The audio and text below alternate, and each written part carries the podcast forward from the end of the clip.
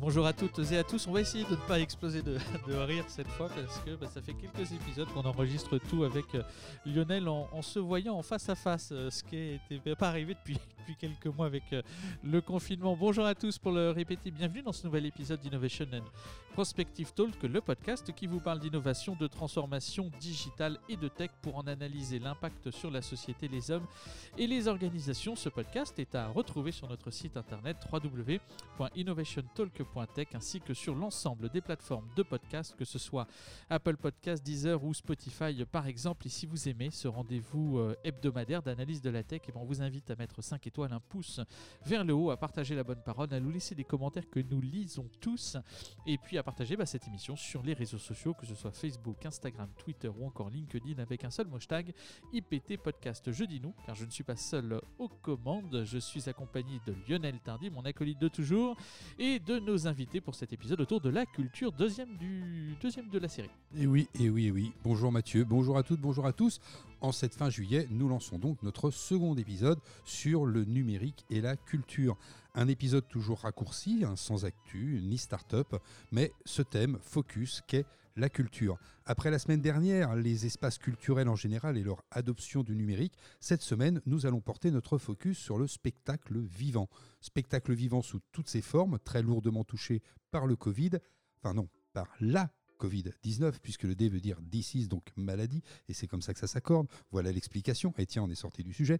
Pour élargir les modèles économiques, donc se réinventer, ce spectacle vivant doit-il le faire et peut-il le faire avec une forme de résilience grâce au numérique? Pour répondre à toutes nos questions sur son devenir réel et prospectif, nous retrouvons nos deux grands témoins, ceux de la semaine dernière, Éric Leguet, qui est toujours cofondateur dans les années 90 d'Index Plus et des premiers CD-ROM culturels, qui est maître d'ouvrage de projets numériques pour l'Institut du monde arabe ou l'école Ferrandi et qui est coach de start-up au sein du consortium Cap Digital Paris Et aussi Patrick Olivier, qui a été chef de l'inspection générale des affaires culturelles au ministère de la Culture et qui aujourd'hui est consultant international dans le domaine de l'administration de la culture et de la communication à la fois pour le secteur privé et les institutions internationales. Et donc bonjour Patrick, bonjour Eric, et première question, une fois n'est pas coutume, c'est moi qui la pose, qu'est-ce que l'on peut mettre derrière le terme spectacle vivant? Je crois que Patrick, tu as pas mal d'idées là-dessus, et assez précises. C'est-à-dire que c'est relativement, euh, relativement varié, un spectacle vivant, tout ce qui est en contact avec un public, contact physique avec un public, mais ça va de, du, théâtre, ses formes les plus confidentielles, un théâtre euh, scolaire, euh, théâtre de rue à Avignon, euh, à des établissements spécialisés, les comédies françaises, etc. ou même quelquefois l'événementiel, c'est-à-dire on avait cité le Puy du Fou, euh, qui est une sorte de, théâtre, mais à une échelle à une échelle extrêmement importante. Puis à côté de ça, vous avez tout ce qui est effectivement le secteur du, ballet, qui est assez important pour un pays comme, la France, puisqu'on est relativement bien considéré dans ce secteur. Et puis évidemment tout le secteur musical, alors là, qui est encore plus varié que le, théâtre, puisque ça va de, la musique symphonique à la musique de variété. Euh, la plus proche, je dirais, du, terrain. Donc, euh, des problèmes différents et puis euh, des publics différents aussi moi, je me permettais de rajouter parce que c'est souvent ce que le public voit, c'est-à-dire des déambulations euh, théâtrales, euh, notamment, je pense euh, aux machines de Lille, alors Lille, pas l'île de Nantes, par exemple, ou bien des manifestations que fait Trottoir Express avec des mini-représentations mmh. dans la rue, qui est proche, qui est entre le, le spectacle vivant, le street art. Voilà, c'est toutes ces choses-là et qui là sont en direct, en direct avec le public. Je ne pense pas que le public voit ça exactement comme du spectacle vivant. Enfin, ils le vivent. Euh, ils ne vont pas le rentrer dans cette catégorie, mais c'est un moment artistique, de loisir, euh, qui est assez fort. Le seul point commun, c'est qu'en principe, la présence d'un public est considérée comme nécessaire. À des degrés divers, mais en principe, il y a un public qui peut être là. On va parler de cette interaction justement entre le, public euh, et les artistes ou l'artiste qui, qui se présente devant eux. Si on fait un, parallèle finalement entre le, digital et le spectacle vivant, est-ce que c'est principalement une expression d'ordre artistique qui est au service de l'œuvre en elle-même euh, qui, est, qui, est, présentée ou est-ce que c'est plutôt le vecteur de nouveaux moyens de communication, de, transformation du modèle économique? Dans une certaine mesure, oui. Est-ce que c'est priorité finalement l'expression artistique ou est-ce que c'est le vecteur de la partie économique? Alors, si tu m'autorises un petit rappel historique, euh, donc là, nous sommes en 2020, euh, et donc naturellement, euh, le numérique est largement présent si on remonte un petit peu euh, l'histoire, donc aux alentours des années 80-90, se dessine cette vision euh, numérique, même dans le spectacle et même dans le spectacle vivant. Donc, euh, si tu veux, très souvent, même pour des compagnies, pour tout un tas de secteurs, le numérique est arrivé, notamment avec Internet, comme le moyen de communication, le moyen de réservation de salles, de, de billetterie, ainsi de suite. Donc, il a déjà été largement utilisé et de manière assez simple, des gens qui actuellement gèrent des compagnies ou travaillent dans des compagnies euh, avaient 20 ans en l'an 2000. Donc c'est un outil qui est largement utilisé. Mais c'est vrai, pas toujours dans un esprit de création artistique, où c'était plutôt assez rare. D'abord parce que affreusement coûteux, hein, c'est naturel, mais c'était, c'est déjà un usage très largement utilisé. Oui, en fait, il y a deux, ça se passe plus plutôt bien avec le numérique, on voir ce que ça devient. Mais en fait, il y avait deux, deux, deux utilités majeures, hein, pour un peu schématique. Il y avait tout ce qui était outils de communication, ça permet de renforcer la communication. Ça commence à se faire sur les réseaux sociaux? Je ne dirais pas que le théâtre était fanatique de cela, mais euh, il y a une certaine prudence mais euh, ça commençait. Donc un outil pratique pour la communication, bah, pour les réservations évidemment, pour organiser une tournée. Euh, donc vraiment comme outil, comme outil, ça se passe plutôt bien. Pour ce qui est de l'apport à la création, on peut être un peu plus, un peu plus sceptique. Il était de bon ton dans les créations d'avoir toujours un petit peu de, de numérique, un petit peu de relief qu'on regarde avec les lunettes euh, rouges, rouges et vertes, ça sans que ça soit vraiment totalement nécessaire. Mais ça commence à être assez bien vu au sein d'une création. Je suis un peu, je schématise un peu, mais enfin, quand même. c'est Pas très loin de la réalité. oui, c'est à peu près ça. Il y a un mot qu'on retient souvent du numérique, c'est l'interaction et de l'interaction avec le public. Or, bien souvent, notamment dans des nouvelles écritures théâtrales, l'interaction, elle, elle était avant euh, le numérique. Donc, très souvent, il y a eu tout un tas de, spectacles de pièces de théâtre et de ballets contemporains qui ont introduit du numérique pour euh, interagir avec le public ou être en phase avec le public. Ça, c'était déjà dans l'air du temps, euh, même bien avant les années 80. C'est une sorte de suite comme ça qui continue. Alors, comme tu, comme tu le disais, Patrick, spectacle vivant, égal et synonyme de public. Hein, pour qu'il y ait une interaction, pour que ça soit vivant, c'est synonyme donc de public. Ce spectacle, il a lieu, comme tu l'as précisé, dans des lieux clos, dans des théâtres, mais aussi en extérieur, notamment dans, dans, les festivals, alors les festivals musicaux euh, ou les, festivals de, de, théâtre comme, comme Avignon. Aujourd'hui, parce que ça c'est vraiment l'actualité et c'est forcément quelque chose qui doit faire accélérer leur mutation. Ils sont donc tous frappés, d'abord par la peur que certains publics, pour certaines formes de spectacles, ont du virus qui, pour l'instant, continue à courir. Et, donc, euh, parfois, les interdictions administratives, on voit bien, tu nommais tout à l'heure le Puy du Fou et euh, euh, les, polémiques qu'il y a eu sur les 12 000 spectateurs de leur, de, leur, de leur spectacle il y a quelques jours. La question est, est-ce qu'ils ont à eux seuls et par leurs seuls moyens la possibilité de se réinventer pour pouvoir gagner en, résilience? Juste avant de laisser la parole à Eric, c'est assez paradoxal parce qu'on est en train de leur demander à peu près le mouvement contraire avec la dématérialisation de la musique, la disparition, l'effacement des CD. Les artistes revenaient vers la scène hein, de plus en plus. Ça, ça commencerait à se refaire pour, pour des raisons bah, de rentabilité, bien évidemment. Hein Donc, ils commencent à revenir vers la scène. On leur dit maintenant, trouvez autre chose, trouvez autre chose. Donc, ça ne sera pas évident. Eric, je ne sais pas ce que tu en penses. Ah oui, alors c'est un phénomène euh, bien connu, c'est-à-dire que là, on a connu une phase accélérée de dématérialisation, même très intense, hein, dans tous les secteurs. Et là, on arrivait dans une phase de rematérialité. Et ça, c'est valable absolument dans tous les secteurs. Il y a qu'à voir, par exemple, la rematérialité dans le jeu avec les escape games, qui est une forme de matérialisation vidéo. Mais c'est idem pour les spectacles, pour les spectacles, bah, comme on disait, les grands, les grands concerts, ainsi de suite, où en fait, euh, la diffusion numérique devient le produit d'appel du concert, puisque des gens sont capables de dépenser 200 euros pour voir l'artiste qui ne se produira que 10 fois.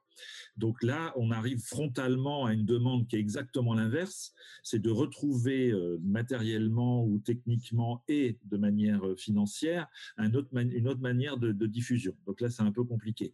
Surtout que le public consommateur de, tous les produits, a largement segmenté, euh, euh, segmenté sa consommation. Par exemple, s'il choisit d'écouter la radio, c'est quelques chaînes de radio seulement. S'il choisit d'aller au spectacle théâtral, c'est quelque chose. S'il choisit de voir des séries, c'est quelques endroits seulement. Donc l'offre, elle ne peut pas comme ça muter un petit peu partout dans tous les sens.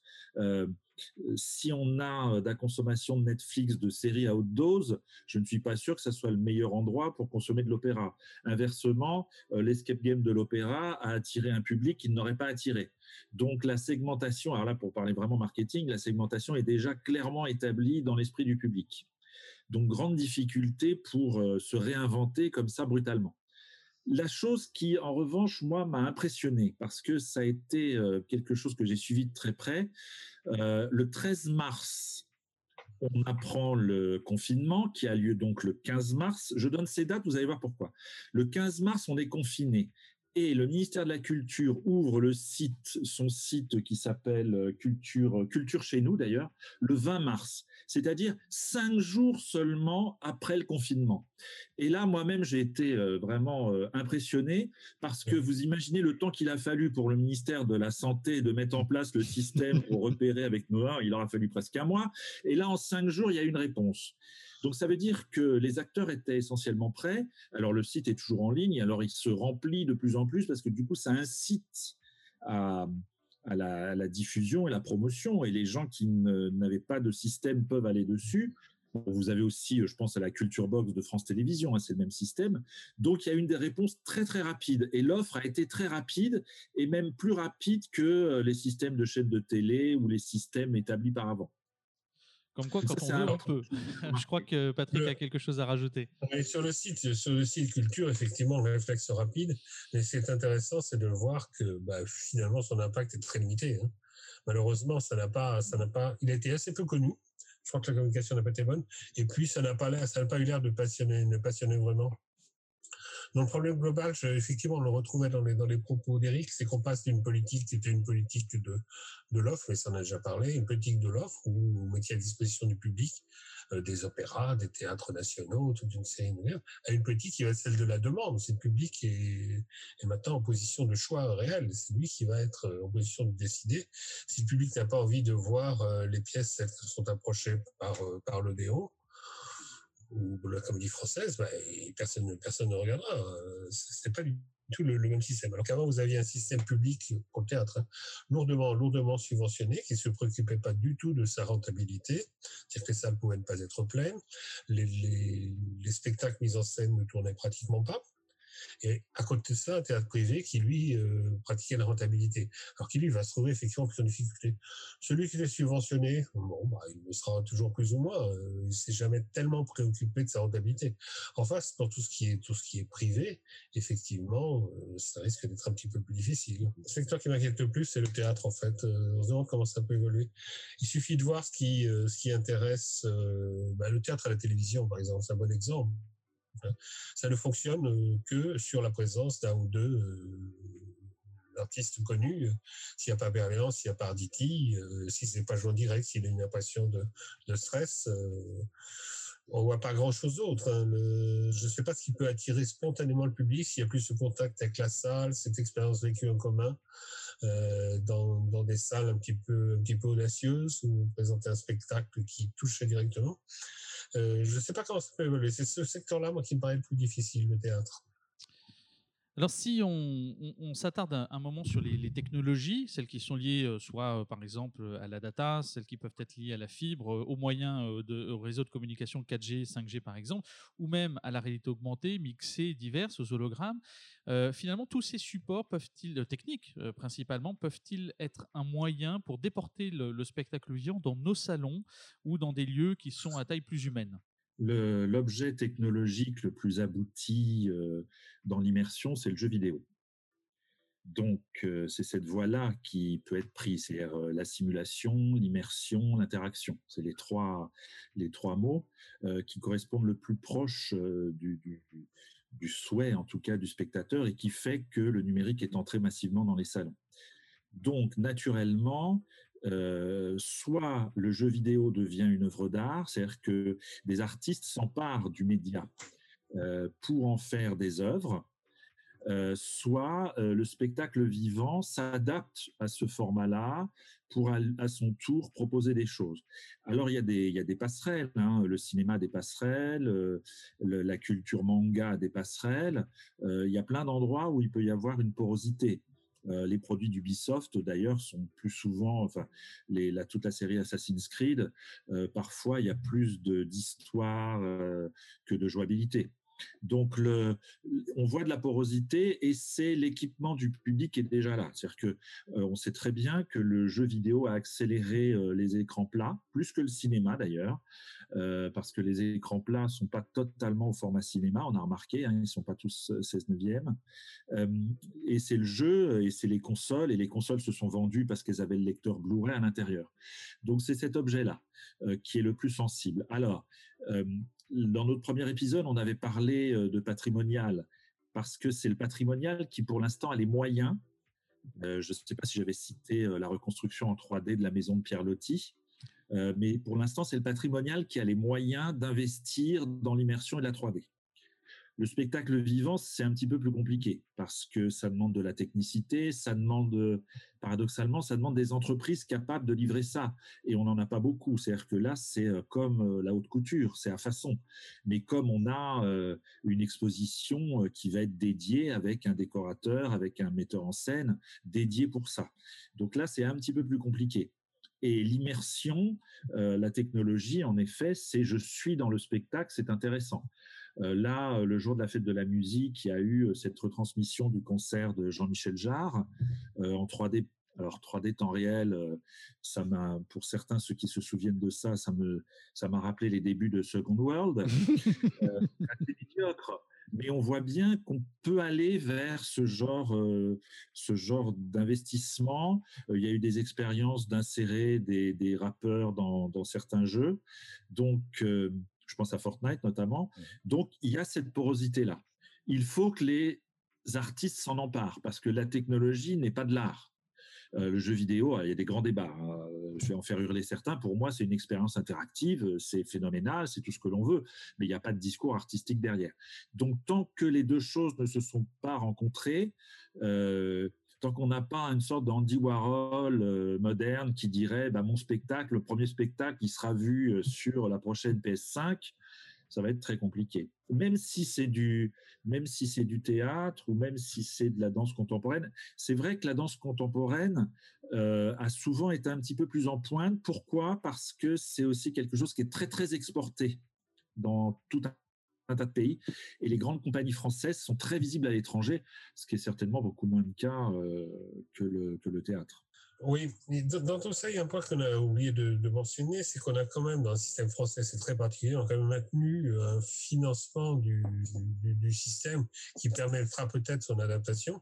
C'est le système qui est pas forcément très connu, mais le système du régime des intermittents qui était prolongé et qui était accordé. Ce qui fait que c'est en fait, dans la réalité, quand on connaît un peu le terrain, c'est ce qui permet à la plupart des, des théâtreux de, vivre. Hein. Euh, c'est leur euh, donc ils se reconvertissent plus ou moins dans l'enseignement. Ils ont tous des contacts avec des écoles.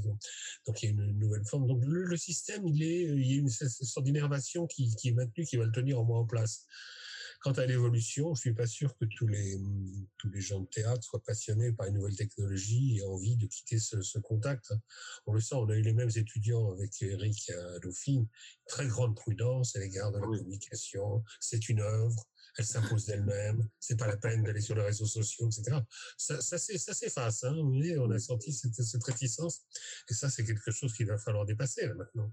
Elle, pourra, elle pourra peut-être s'effacer par des contraintes économiques comme ils le vivent aujourd'hui.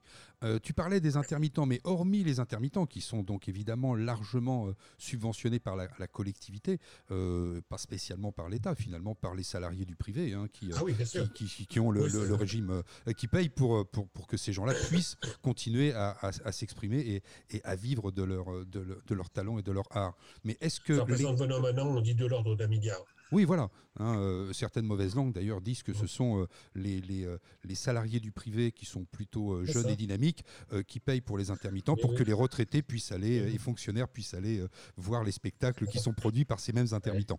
Mais est-ce que l'État, dans cet esprit démocratique, pourrait-il changer ses priorités en termes de financement pour accompagner le spectacle vivant par un certain système de, de subventions réorientées ou améliorées, et pas simplement chez les hommes, mais aussi dans des, dans des collaborations euh, matérielles, pour que finalement les GAFA, qui, comme on en parlait la semaine dernière, sont malgré tout toujours euh, en alerte et qui, eux, sont porteurs de technologies quand même très puissantes et avec des moyens financiers très importants.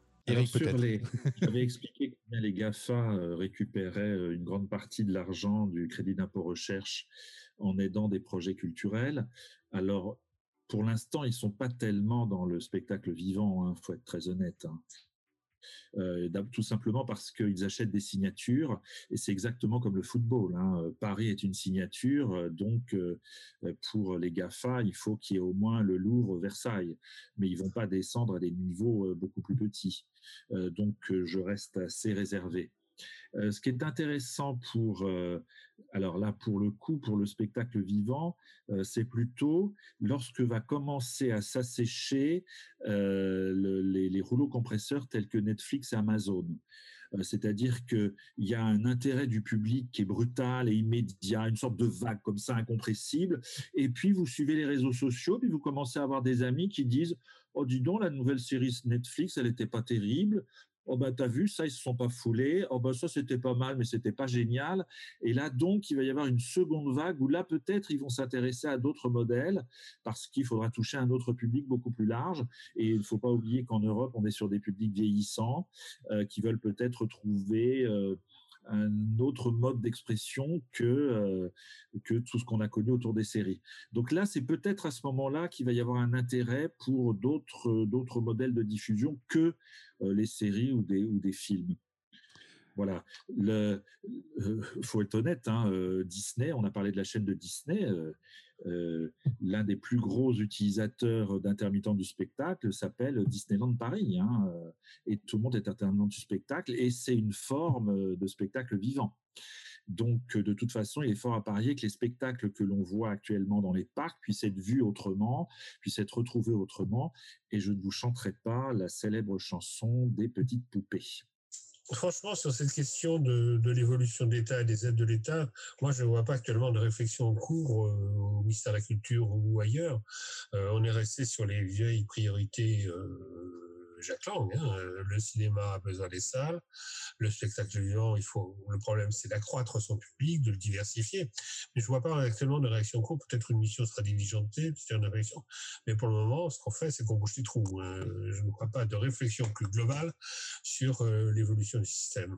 Mais peut-être le public reviendra. Si on maîtrise cette, euh, cet élément qui est très conjoncturel, peut-être le public reviendra et le problème ne se posera plus en même terme. Alors si on, de toute façon, on parle naturellement euh, de, de, culture, on parle de public, vous le soulignez dans chacune de vos réponses, euh, public qui a des motivations qui sont diverses.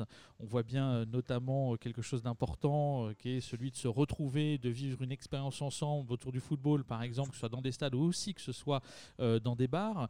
cette nécessité euh, d'expériences humaines à vivre finalement ensemble. Est-ce que vous pourriez imaginer finalement des technologies? Alors Samsung nous parle de la 6G à l'horizon 2028, alors que la 5G est toujours pas sortie, mais bon, euh, qu'importe, euh, qui pourrait élargir, enfin pas, pas sorti massivement, attention, je, précise. Est-ce que vous avez pensé à des technologies qui pourraient finalement élargir leur modèle économique? Tu, parles à juste titre de la 5G et de la 6G. Alors moi, je vais en parler juste parce que c'est un phénomène très très intéressant où là, il y a une saturation du public puisqu'on n'a pas vu ces mouvements anti-système de diffusion euh, à l'arrivée de la 3G ou de la 4G. Euh, et là, brutalement, il y a une bronca de plein de gens sur la consommation excessive, sur les ondes. Donc c'est très très instructif parce que la, notion idéalisée d'évolution technique permanente, euh, un petit peu, euh, vous savez, au discours de Steve Jobs, euh, This is a revolution, atteint un peu son, sa limite fait. Et les besoins du public ne sont pas toujours à cette course effrénée. Enfin, je, me souviens très bien de l'arrivée de la télé HD, puis de la 2K, puis de la 4K. Et pour les Jeux Olympiques, il va y avoir de la 8K, et puis de la 16K. Donc, on atteint un plafond, sachant qu'en plus, on n'est pas le pays le toujours le meilleur équipé. Il y a qu'à voir le taux de couverture de la 4G en France actuellement je pense très sincèrement que personne ne verra jamais la 5G. On va ralentir. D'abord, il y a tout un tas de pays qui n'en veulent même pas du tout, et c'est des voisins. Donc, de ce côté-là, euh, il y a de fort à parier qu'on va attendre après les Jeux Olympiques 2024 pour voir d'autres systèmes. En plus, il y a les relations qui sont compliquées avec euh, la Chine et Huawei. Donc, euh, on n'est pas dans, on n'est plus dans cette course là, et peut-être qu'on va être dans une nouvelle course de régulation et si on est dans une nouvelle course de régulation, il y aura certainement un intérêt du milieu culturel parce que c'est souvent ce qui est reproché immédiatement. Euh, d'ailleurs, on parlait tout à l'heure des étudiants, c'est tout de suite j'ai le droit dans la seconde et les GAFA et ils payent pas d'impôts et ils font pas ceci et ils font pas cela et ils respectent rien et ils payent les contenus. Si on arrive dans une régulation, peut-être au niveau de l'Europe sur l'arrivée de nouveaux systèmes, sur l'arrivée euh, euh, d'une évolution technologique plus maîtrisée, certainement qu'on aura une acceptation par plein de gens. Et puis parce que euh, dans le numérique, jamais personne n'a fermé le robinet. Et là, un jour, il va peut-être falloir commencer à fermer le robinet. D'ailleurs, on commence à évoquer euh, pour des questions écologiques, alors qu'il n'y a rien du tout d'écologique dans le système, mais de, euh, de limiter les accès permanents, de limiter le haut débit permanent, enfin toutes ces choses-là, pour revenir à des consommations peut-être plus régulées. Donc à ce moment-là, je pense que euh, tout un secteur sera, se sentira rassuré en se disant, ben voilà, on m'a compris, euh, je ne veux pas une, une fuite en avant technologique, je veux surtout être vu, être compris et pouvoir vendre. Ma position est peut-être un petit peu, un petit peu vieillotte, un peu ringarde, mais franchement, quelle que soit la qualité des moyens technologiques qu'évoque à juste titre Eric, je ne pense pas que ça remplace le contact physique avec un acteur, avec un orchestre. Je pense, qu'il y a quelque chose de, très différent, quelle que soit la qualité de la technologie qu'on puisse réinventer, réutiliser. Je ne pense pas que ça soit, je pense vraiment pas que ce soit l'équivalent.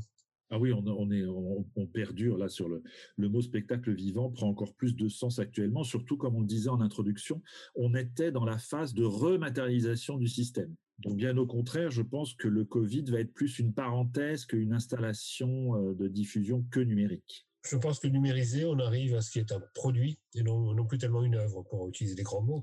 Mais euh, je, je, pense que c'est ça, c'est quelque chose de très différent. Il y a du consommable et puis il y a une émotion qui est unique, qui est instantanée, euh, qui peut être ratée d'ailleurs. Enfin, lorsqu'on a un théâtre, un orchestre, c'est quelque chose qui est très différent comme émotion et comme sensation esthétique. Oui, en, tout cas, en tout cas le, débat, je vois, on ne va pas le, continuer sur euh, quid de, nouvelles technologies comme la 5G, la 6G, mais en tout cas, le débat est ouvert parce qu'il euh, y a toujours cette confrontation entre euh, les besoins technologiques des opérateurs qui ont besoin, dans les puits de trafic, de, pouvoir augmenter leur capacité de connexion, et puis tous les services qui en découlent. Hein, on vous promet la santé connectée, etc. etc. Donc, certains, comme toi, toi, Eric, tu dis, bon, on, voit, on verra peut-être jamais la 5G, tout du moins peut-être la 5G au niveau millimètre celle qui nous promet des débits extraordinaires.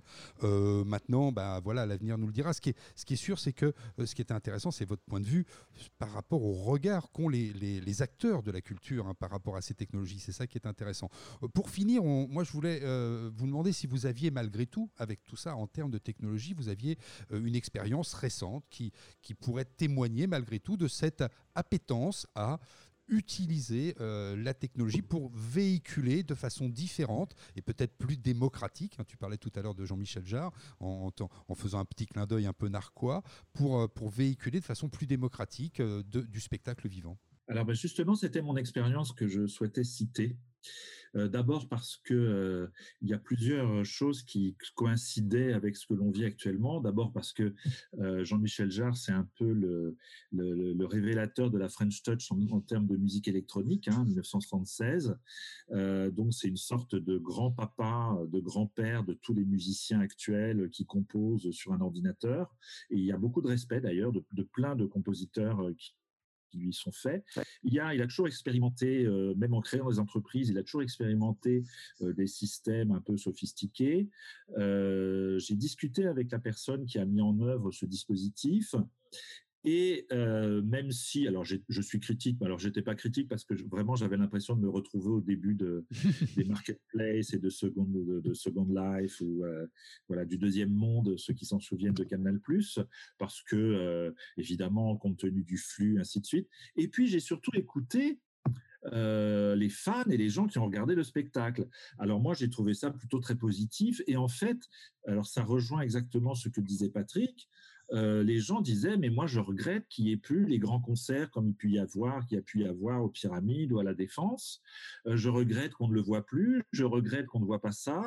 Euh, qu'est-ce que c'est que ce truc-là? Voilà, c'est-à-dire qu'il y a une distorsion entre la modernité, et moi j'utilise souvent le mot modernitude, et le regard du public même si c'est de la musique électronique, et je fais exprès de préciser, même si c'est de la musique électronique, elle n'a pas besoin d'avoir tous ces artifices autour d'elle.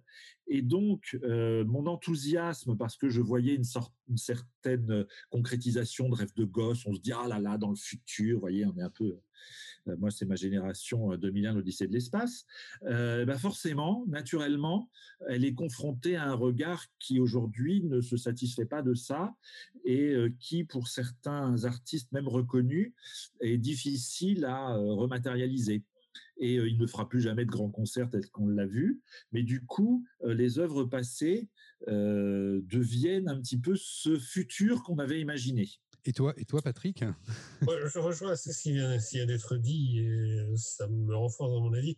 Jean-Michel Jarre, musique électronique, moi, je n'ai pas tellement de problème à l'avoir retransmise dans des conditions numériques satisfaisantes. j'ai pas vraiment besoin d'être au milieu d'une foule sur le champ de Mars, je sais pas où ça, ça passe. En revanche, il y a des émotions qui sont absolument irremplaçables électroniquement. Euh, j'y tiens, par exemple, pas, une, soirée théâtre dans la cour d'honneur du, Palais des Papes Avignon. C'est irremplaçable. On quelle technologie pour le faire. Jean-Michel Jarre, pourquoi pas. Et puis d'autres émotions plus esthétiques, bah, je crois que ça n'est pas tellement possible. Donc si je résume bien euh, effectivement la pensée de cet épisode que nous avons euh, tourné, euh, la technologie oui finalement, mais l'expression artistique qui reste prioritaire pour vivre cette expérience émotionnelle qui est recherchée, cette expérience humaine finalement. Et c'est presque assister, comme le disait Ariane Nouchkine, à un élément qu'on ne pourra pas vivre ailleurs, c'est-à-dire un monument éphémère, car le spectacle c'est aussi cela, la répétition d'un moment unique que seul l'être humain est capable de faire. Merci à tous les deux. On vous le dit à la semaine prochaine pour un nouveau rendez-vous sur Innovation and Prospective Talk. À très vite et bonne journée à vous deux. Salut. Eh bien, merci à tous euh, d'avoir écouté Innovation and Prospective Talk, le podcast qui revient sur cette série d'été autour de la euh, culture. Euh, retrouvez-nous, bien entendu, sur Apple Podcasts, Deezer ou encore Spotify, ainsi que sur notre site internet www.innovationtalk.com et on vous rappelle que si vous aimez cette émission, bah, tout simplement partagez-la, mettez un pouce vers le haut, 5 étoiles, une petite note, euh, que ce soit sur Facebook, Instagram, Twitter ou encore LinkedIn. Je vous rappelle un seul euh, mot-clé, le hashtag IPT podcast tout attaché. C'était Mathieu de Bafouchon et Lionel Tardy en direct euh, bah, du studio, tout simplement, pour cet épisode autour de la culture et du spectacle vivant.